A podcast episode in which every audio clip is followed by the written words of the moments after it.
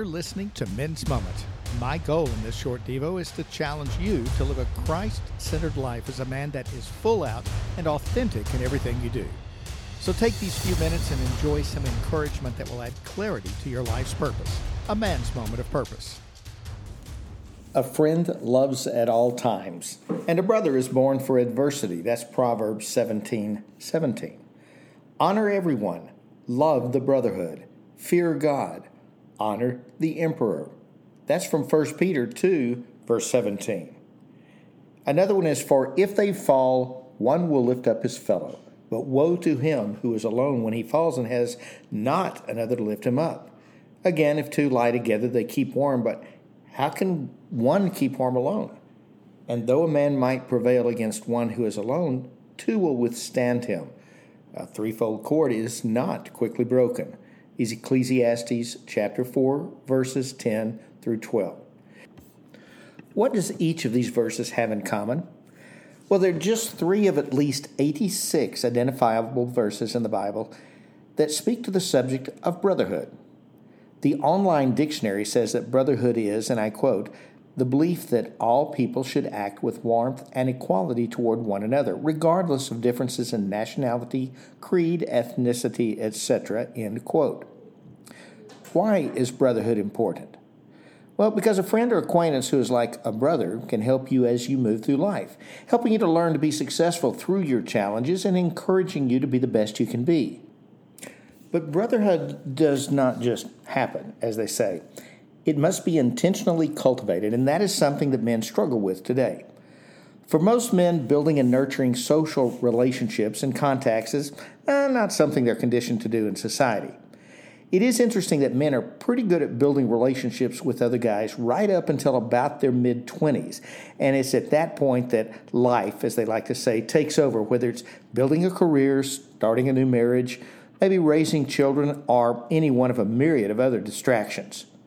Relationships that once offered a safe place to share challenges and issues are no longer as readily available, and men begin to get disconnected. The only way this has changed is through intentional and continuing efforts to reach out and stay connected with other men.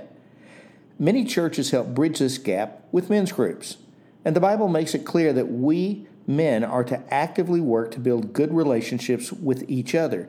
And men's groups, when operated within guidelines of support and privacy, offer great avenues to make and keep good, godly relationships alive and thriving.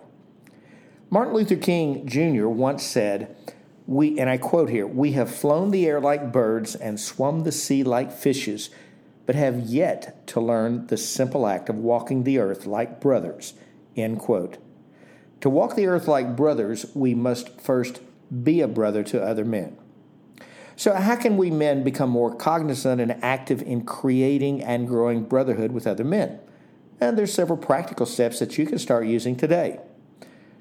First of all, be intentional about building brotherhood with other men. Don't think about it or talk about it, do it.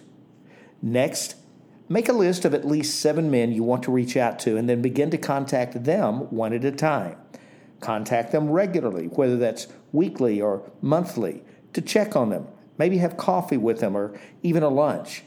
And by the way, there's nothing unique about starting with seven. The key is to get started.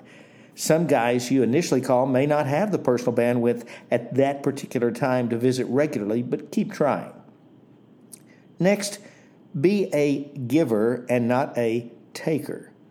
You know, predatory meetings with a, and I put this in parentheses, poorly disguised most of the time, goal of obtaining a favor or something else from the other person will end a relationship quickly. So look for ways to build into the other's life, even if it's just as an encourager. Next, get involved in men's ministry at church. Now, our recent first annual Brotherhood event drew 45 men for an afternoon of food, fellowship with each other, and just plain old fun. Men may have started off reserved, but they ended the day chatting, laughing, and interacting across all age groups. Men's ministry events are great places to get to know other men. Next, when men's small groups start at church, plug in immediately. Don't wait for someone to invite you, you be the one inviting other men to join. In taking the initiative, you're showing them you value them as a unique creation of God. They will be encouraged, you will be blessed. And finally, read the Bible with the intention of looking for all of the 86 plus verses that deal with the wonderful outcomes of brotherhood. Internalize these verses to encourage yourself to continue reaching out and taking the initiative. Proverbs 2, verse 1 says, If anyone says, I love God, and hates his brother, he is a liar. For he who does not love his brother whom he has seen cannot love God whom he has not seen. You know, those are pretty direct and powerful words that come directly from God. So let's do something good with them. Let's build brotherhood. Start today. Start now. That wraps it up for this week's Men's Moment. Take just one item that God put in your heart from this Devo and act on it today. While you're at it, take time right now to pass this podcast link on to another man and encourage him to listen and subscribe. Remember, there are no shortcuts to living like God wants us to, so man up and live your life with truth and grace. Love your family deeply, pray hard, and do all of your work like you're doing it for the Lord.